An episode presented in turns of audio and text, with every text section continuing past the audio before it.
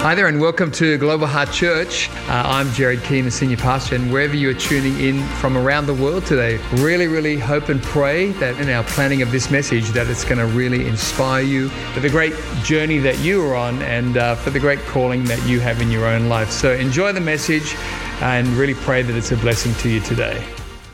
Come on, so good.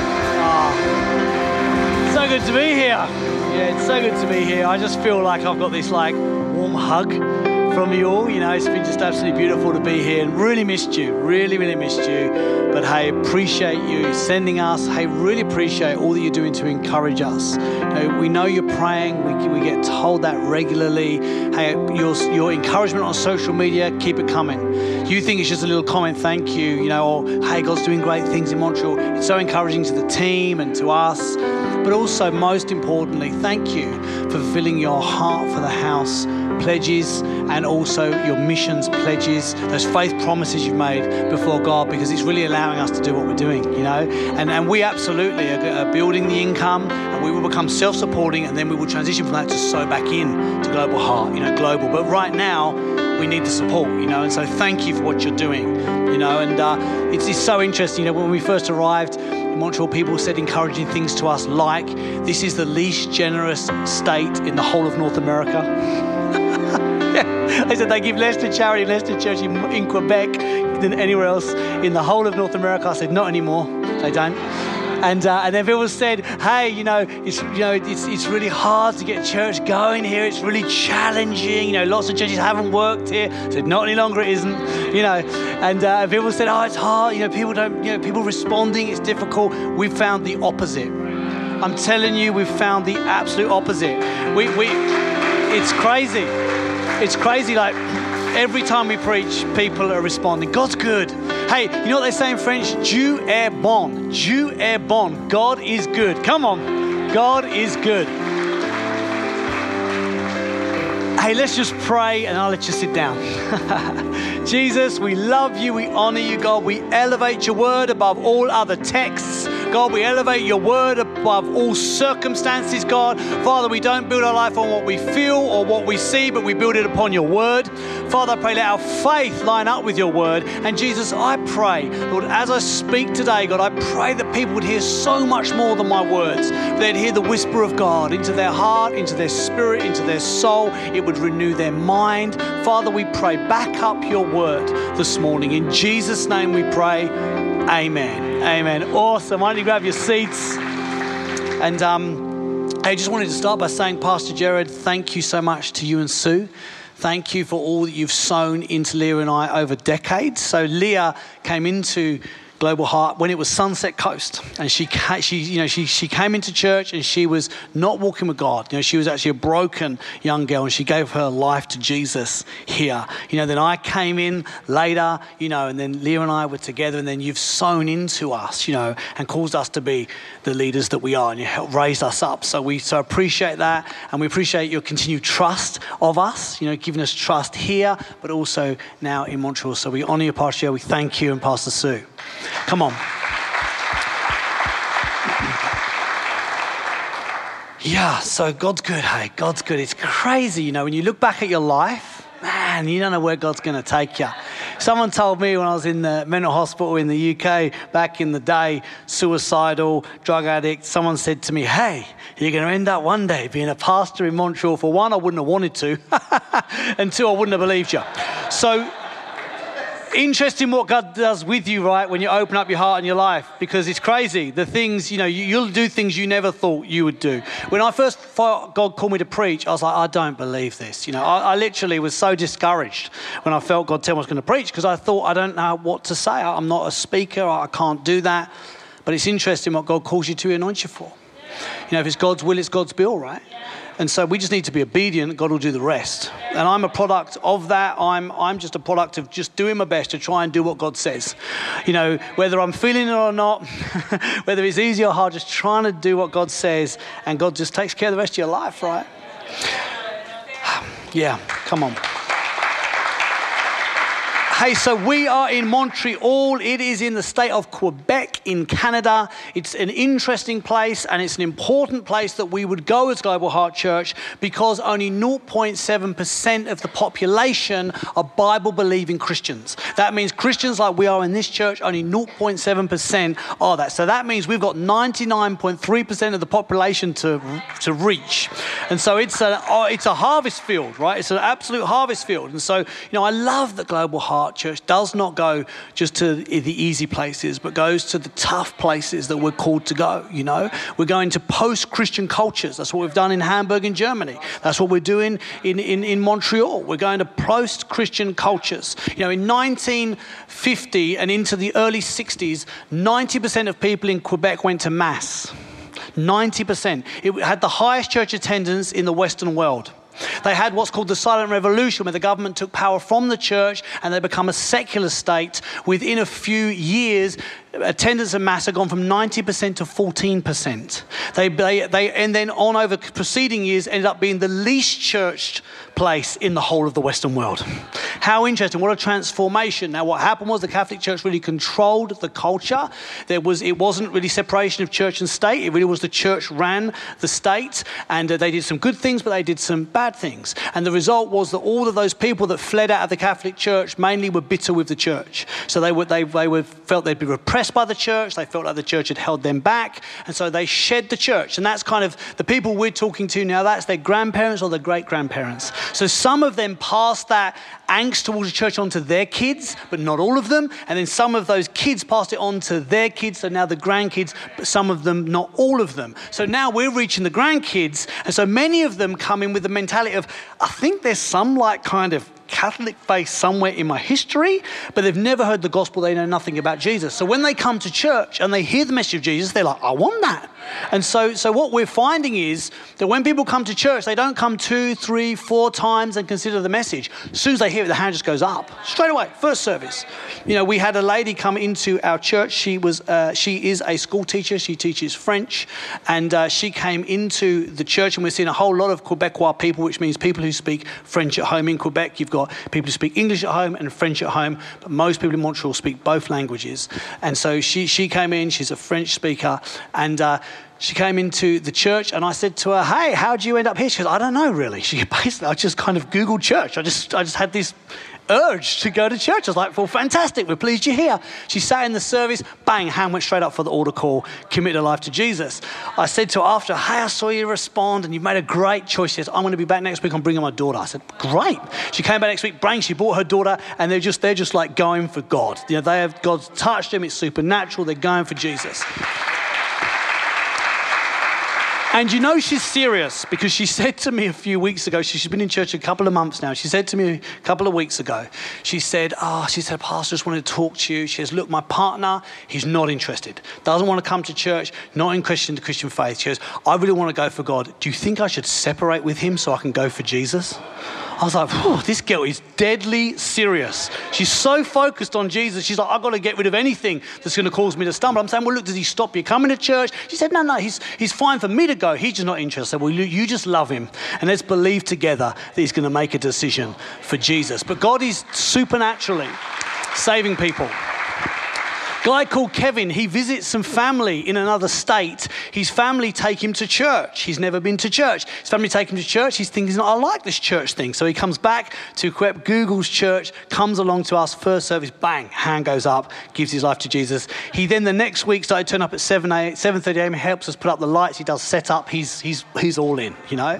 We've got a guy called Anton. He come along. He's a Quebecois guy again, French speaker uh, uh, at home. And uh, he came to church church, got invited by a girl, came to church, first service, bang, hand goes up, and he's all in, you know. And so he's serving, he's now doing the Alpha course with us. We're just going to start a new Christians course. And so, man, people are just getting saved like that.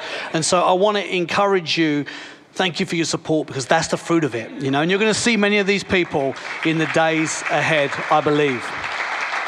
Hey, you want to see like a little kind of recap vid of just some of the things that are happening? Great, let's let's check this out.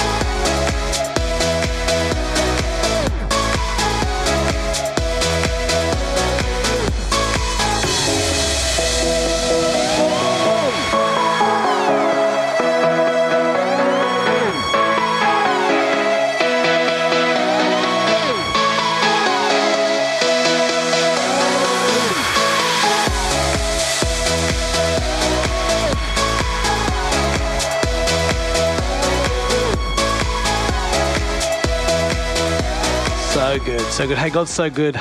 God's so good. And um, when we first started there and the church first met, or the remnant, which was church after pandemic, they had about 55 people, and now we're seeing about 250 people regularly come to church. Now, they're not in church every Sunday. We're working towards that, but they come regularly. You know, that's people, they come every week or every two weeks or once a month. And so let's keep praying that as we teach consistency, you know, people will get more and more consistent in the church. But God's good.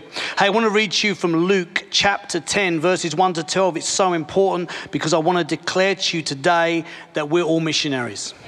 We're all missionaries. Some are called to go, but we're all called to be missionaries in our context in which we live, into our work, into our families, into our friendship group, into our what we do for hobbies. You know, we're to represent Jesus on this planet. So we're all called to be missionaries. And in this passage of scripture in Luke 10, verses 1 to 12, Jesus sends out either 70 or 72 disciples. The number doesn't really matter. The, the texts uh, vary a little bit on this, the copying of the text. And so in one version it will say 70, one Bible version will say 72. But the point is that this isn't a small number of people.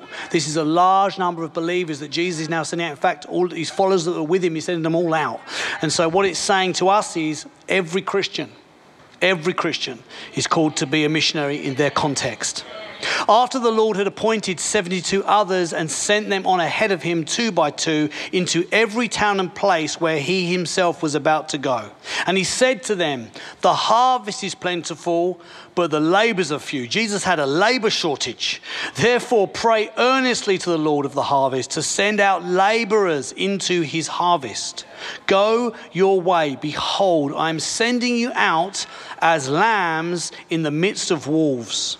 Carry no money bag, no knapsack, no sandals, and greet no one on the road. Whatever house you enter, first say, Peace be to this house. And if the Son of Peace is there, your peace will rest upon him. But if it is not, it will return to you. And remain in the same house, eating and drinking what they provide, for the laborer deserves his wages. Do not go from house to house. Whenever you enter a town and they receive you, eat what is set before you. Heal the sick in it, and say to them, The kingdom of God has come near to you. But whenever you enter a town and they do not receive you, go into its streets and say, Even the dust of your town that clings to our feet, we wipe off against you.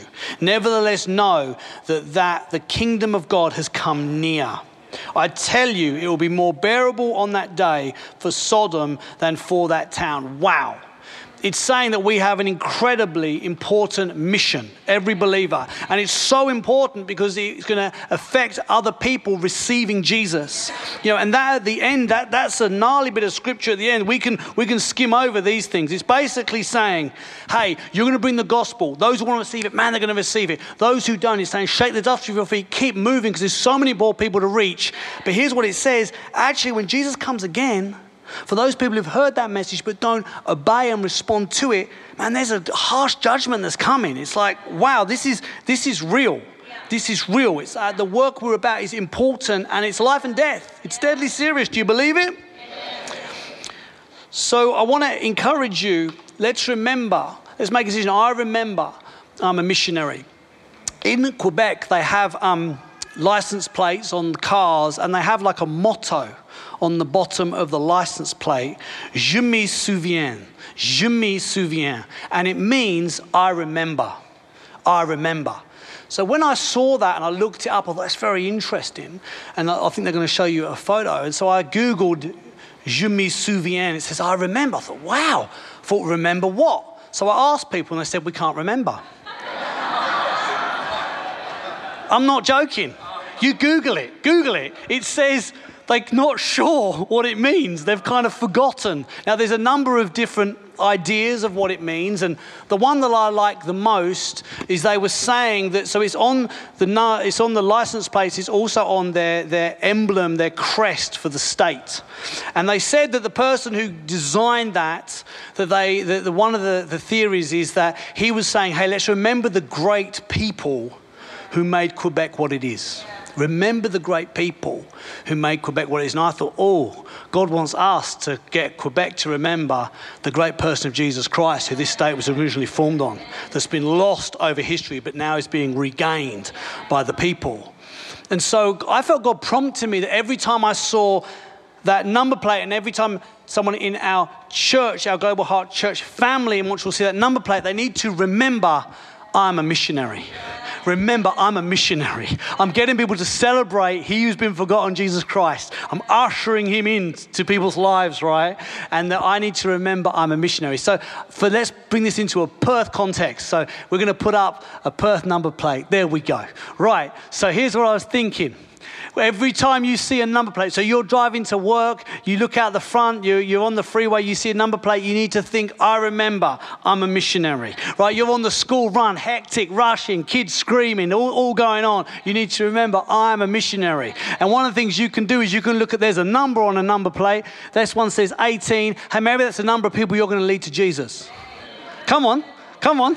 Maybe that's the number of people God wants you and I to lead to Jesus. And for some people in the house who've got a, more faith, you could, you could go for this one, 232, baby. So I want to encourage you every time you see a number plate, every time you see a registration plate, remember, hey, I've got to remember the lost. I've got to remember I am a missionary. Turn to your neighbor and say, I remember I'm a missionary. Man, if every Christian got a hold of this, wow. Wow, if every Christian got a hold of this. Imagine you're driving to the school and you remember, man, I'm a missionary. Well, what does it look like at the school gate when you're chatting to the other parents if you're a missionary? What does it look like? You know, if you're driving to work, you know, and you've, you've got some meetings coming up at work, what does it look like to be a missionary in that context? In your work, what does it look like? You know? Or you're on the bus on the way to college or school, you see a number plate, you remember, I'm a missionary. What does that mean in your school? What are you going to do in your school in that context to represent Jesus? What's God asking of you? We need to ask these questions. We need to say, Hey, God, I know you want to use me. God, show me how. You know, it says in verse 1 after the Lord appointed the 72 others and sent them on ahead of him two by two into every town and place where he himself was about to go. There's a couple of important things here. It says the Lord appointed the 72. Wow. What does that mean? Jesus Christ Himself appoints you, appoints me, calls us in our everyday life, in our everyday context. We are supposed to be on mission. You know, and it's so interesting that, that Jesus called 72 missionaries, or, or as they some texts say, 70. I lean towards the, that it was originally 70. The reason there's a differentiation between 70 and 72 is as that manuscript was copied, some versions say 70, some say 72. It's just a minor, you know, copying issue. And so usually theologians can land very heavy on one side or the other based on how many manuscripts or the earliest manuscript. But on this one, it's kind of 50 50. So some Bibles say 70, some say 72. I like 70. Here's why 70 was the number of nations believed to exist in the world when Jesus sent these 70 out. And I believe he sent one person for every nation. Oh, come on. He's saying one seed, one missionary sent out into a home, a school, a workplace, a street, maybe even a city, or maybe even a nation. One believer on fire for Jesus. Wow, you watch what could happen. Come on. Because that group of people, ultimately, Jesus' disciples carried the gospel to the entire planet. It's come down to us through history. Now we're here in Perth, Western Australia. I mean, Jesus never came here. His missionary journey he didn't know existed, you know, or maybe he did, you know, but, but most people didn't. And so, you know, but the gospel's now come to us. And so we need to understand wow, man, I have a real significant responsibility here. And we need to be so careful because I think we can, we can so easily not put, attribute the value to us that Jesus attributes. So we can think, oh, someone else would do it. Oh, Amber's better at inviting people than I am. Or, you know, we can make all these kinds of excuses, right? and, and we can devalue ourselves. But no, Jesus says to every believer, you're a missionary. Every believer, you can make a difference. Every believer, you're to usher in Jesus into your world, into your circumstance. And actually, you're the ideal person to do it. You know, we're all uniquely suited to the mission field that God has called us to. What would it look like if every day you remembered, I remember I'm a missionary? What would it look like? What would your life look like? You know, remembering I'm a missionary can bring incredible purpose to your life. You know, being a missionary can bring purpose to a job or a task that otherwise may seem boring or mundane. I remember that, uh, you know, that obviously I've worked for church for a long time. So for me to try and think of a missionary context in my workplace, I've got to go back a bit, right? And so I remember that I, between I studied at university and absolutely in the university, I was, I was on mission. So I'm telling people about Jesus, I'm inviting people to church, some people to make a decision for Jesus. You know, others would, would give me grief, and then when they were really hungover and they were kind of depressed, they'd come to me and talk to me about their problems when no one else was looking. It was so interesting. I was like, I became the pastor of the, you know, of my college class. It was my university class. It was so interesting. But then after I finished that uni, I got this part-time job for a short time, just for a few months while I was waiting to intern at the church and do Bible college. So I took this job and it was at a family holiday park, you know, like the ones down south, you know, it's like that, but it's in the UK.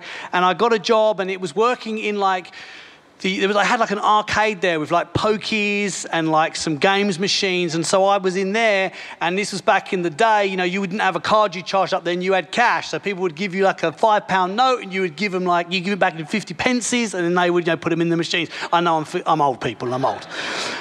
And so that's what was my job. I was the guy that did the change, right? And so when I'm in there, I'm seeing like families and they're on holiday, but the parents are just on the pokies the whole time and the kids are kind of hanging around and bored. And so, you know, I just, I just pray for them. I just pray, Jesus, I just pray, give them a revelation, God. Let them just stop. I don't let them lose so they go out and play with their kids in the pool. And sometimes they would. They'd, go, thank you, Jesus. You know, so I'm praying. I've got a ministry. I pray over pokey machines from behind my booth, you know. And, uh, and then I was working with a guy. He was was an interesting character, but basically I'm telling him about Jesus, you know, I'm inviting him to church, and I'm sowing seed. You know, I didn't see anyone radically saved, but I absolutely know that I know I sowed seed. I sowed missionary seed, you know, into that place. I remember uh, eventually I found out that they didn't just own these places with poker machines, but they also owned strip clubs, the same company.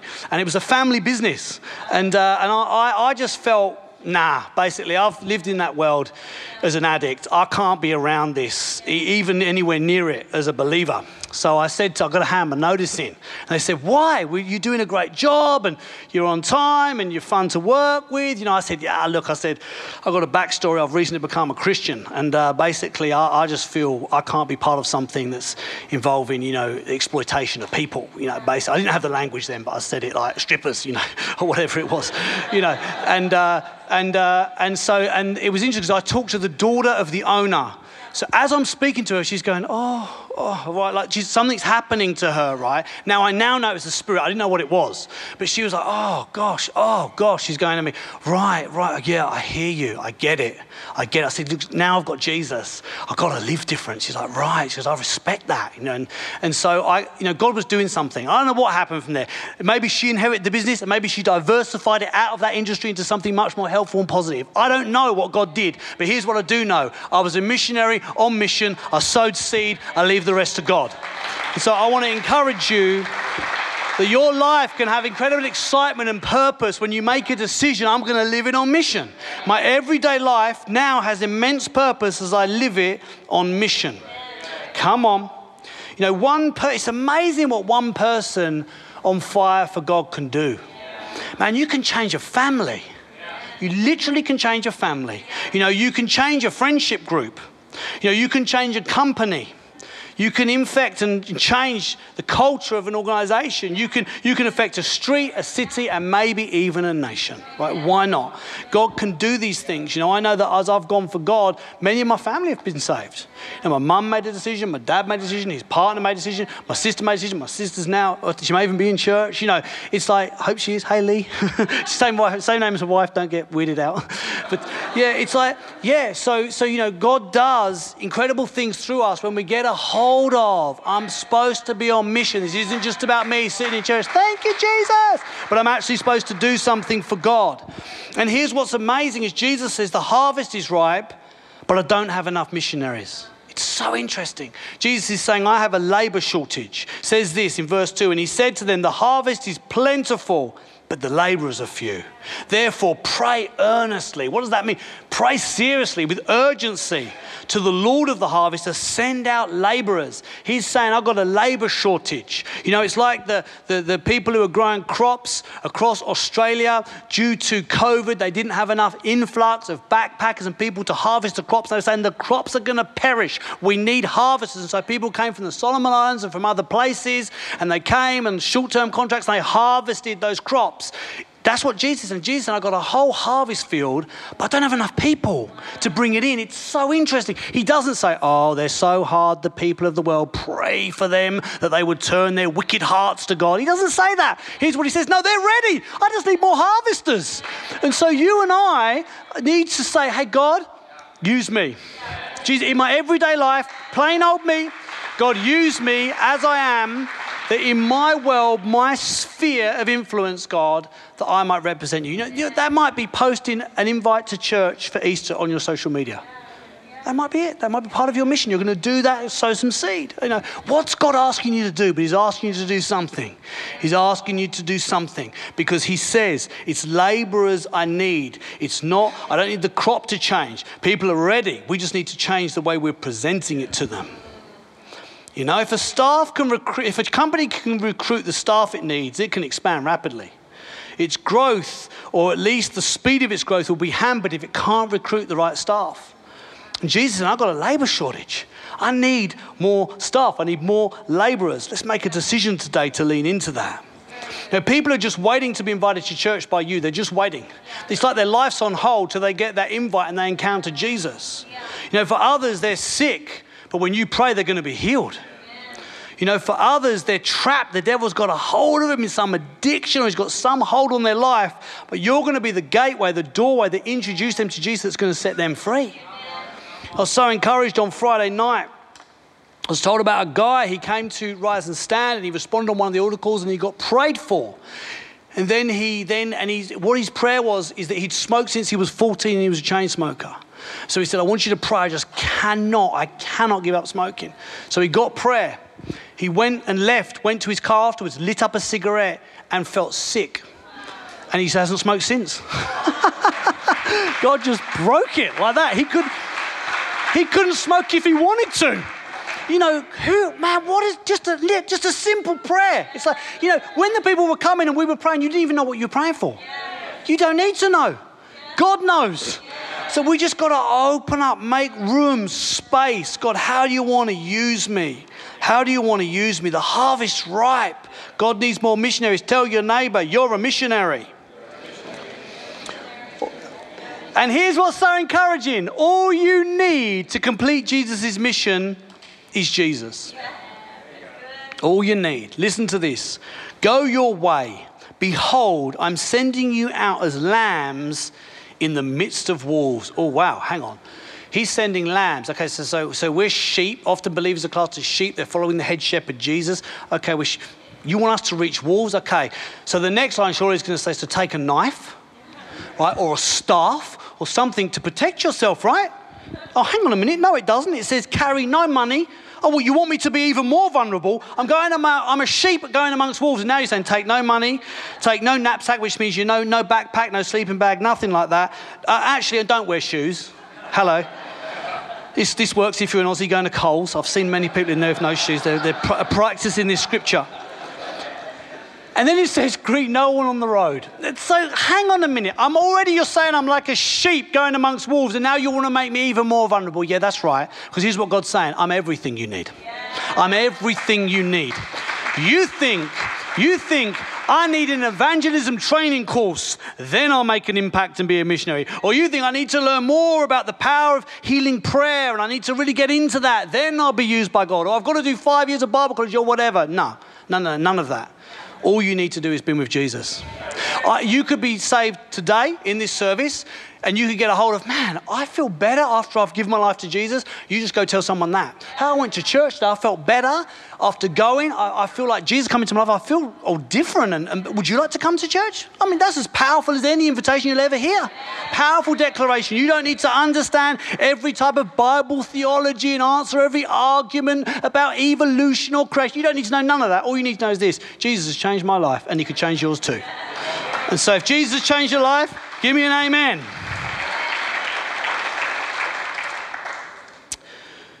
Don't be a distracted missionary. Ooh. Jesus says, greet no one on the road. It's so interesting. Greet no one on the road. What's he saying? He's saying this hey, don't be distracted on your mission. I don't know if you've ever been to a, a major city like you know Sydney or New York or London, but often when you see people there walking down the street, they're like this. They're like incredibly focused, and you know, well, don't say hi to them. Basically, you know, everything about their body language saying, don't speak to them, I'm on a mission, I'm going somewhere. And so Jesus is saying similarly, hey, beware of distraction. Be focused. Be focused. What do we get distracted by? Man, money, holidays, the relationship, you know, the monotony of life, kids, oh my gosh, they take up so much of your time. You know, there's all these things in life, you know, that distract us. And now we live in a culture where the media is actually built to distract you. So your phone is programmed to keep you distracted. It's programmed to interrupt you continually. So that instead of giving your focus to other things, you give your focus to it. That's how they make money. The more people focus, the more they get. And so our whole culture's like that. We've got to make decisions. Uh-uh. Just like that person in the city, I'm head down. I'm going for Jesus. I'm on mission. I can't be interrupted by no interruptions on my phone you know, I'm turning them notifications off. I'm going to be doing a little bit less Netflix. You know, I've got to make a decision because I'm getting distracted from the most important things of life. And you know what the devil loves to do? Numb you to the truth. So there's a whole world that's perishing, and we're thinking about, I need to get a new pair of sneakers. Come on, come on, isn't that true? Isn't it true? Like, like, and I'm not saying God doesn't want you to have things, He does. So I'm not saying don't watch Netflix. I'm not saying don't get new sneakers. Do those things. But don't let those things distract you from the most important thing. The most important thing. You can reach Jesus with nice sneakers, people. you can reach people for Jesus with nice sneakers. You hear what I'm saying? We need to go for God and we need to make a decision hey, I'm going to represent Him. I'm going to represent Him. Don't be distracted. Say to your neighbor, stay focused on your mission. Verse 5 Whatever house you enter, first say, Peace be on this house. And if a son of peace is there, your peace will rest upon him. If not, it'll return to you. Wow. What's it saying? It's similar to when Jesus says, Shake the dust off your feet later in the passage. He's saying this spread the seed, the invitation, and the welcome broad. And wherever it resonates with people, invest. Oh, man of peace, to spend time. Yep, let's invite you. Yep, let's disciple you. Yeah, let's get you going. But for other people who are like, ah, just, just move on, move on. So we love them, we pray for them, we hope for them, but there's so many people to reach that I cannot be constrained by a few people that now don't want to hear. You hear what I'm saying? It's so important. So here's the deal for some of us here, You've done a good job. Your friendship group, you, you have inv- you've invited them to church, you've invited them to Easter things, you've, you've done the best you can to reach them. And some of them have maybe come to faith, and the ones you're left with are the slow burners. These are people, they're going to take 20 years, or maybe on their deathbed, they're going to you know, cry out to Jesus. So, what you maybe need to do is to make a decision I'm going to expand my friendship group so that I can reach more people, you know? So, I'm just going to add one in, add one in, add another family in. I'm going to add someone else into my sphere so that then I can influence them. Because Jesus is saying you've got to be so careful that you don't get waylaid by trying to put peace into people that don't want it. Because the, the person, the very next person, is dying to hear it. You know, I used to find this. I used to find this. I used to talk to people often when I was on public transport and I would just invite strangers to church. And so this isn't everyone's thing, but you know, I did this for a while. So I'd be on buses, on trains, I'd just say, Hey, I used to be a drug addict. Jesus changed my life. Why don't you come to church? Something like that. And I used to find like about every 10th person, it would just be divine. They'd basically, they'd be really, oh. And I suddenly was, oh, this is just a numbers thing. It's not, you know, isn't just, it isn't like I've got to do it a certain way, change it a certain way, have it all perfect. No, I just got to keep going, and then suddenly you'll hit someone who wants it, you know? And so there's so many people God's already drawing. There's so many people, but you and I have got to keep going to find those people, you know, and not get stuck with just the same group. Do you hear what I'm saying? It'd be great if the band could come up for this last point. Finally, my final point is this stay in the mission field God entrusted to you, stay in the mission field God gave you. Remain in the same house, Jesus says, eating and drinking what they provide, for the laborer deserves his wages. Do not go from house to house.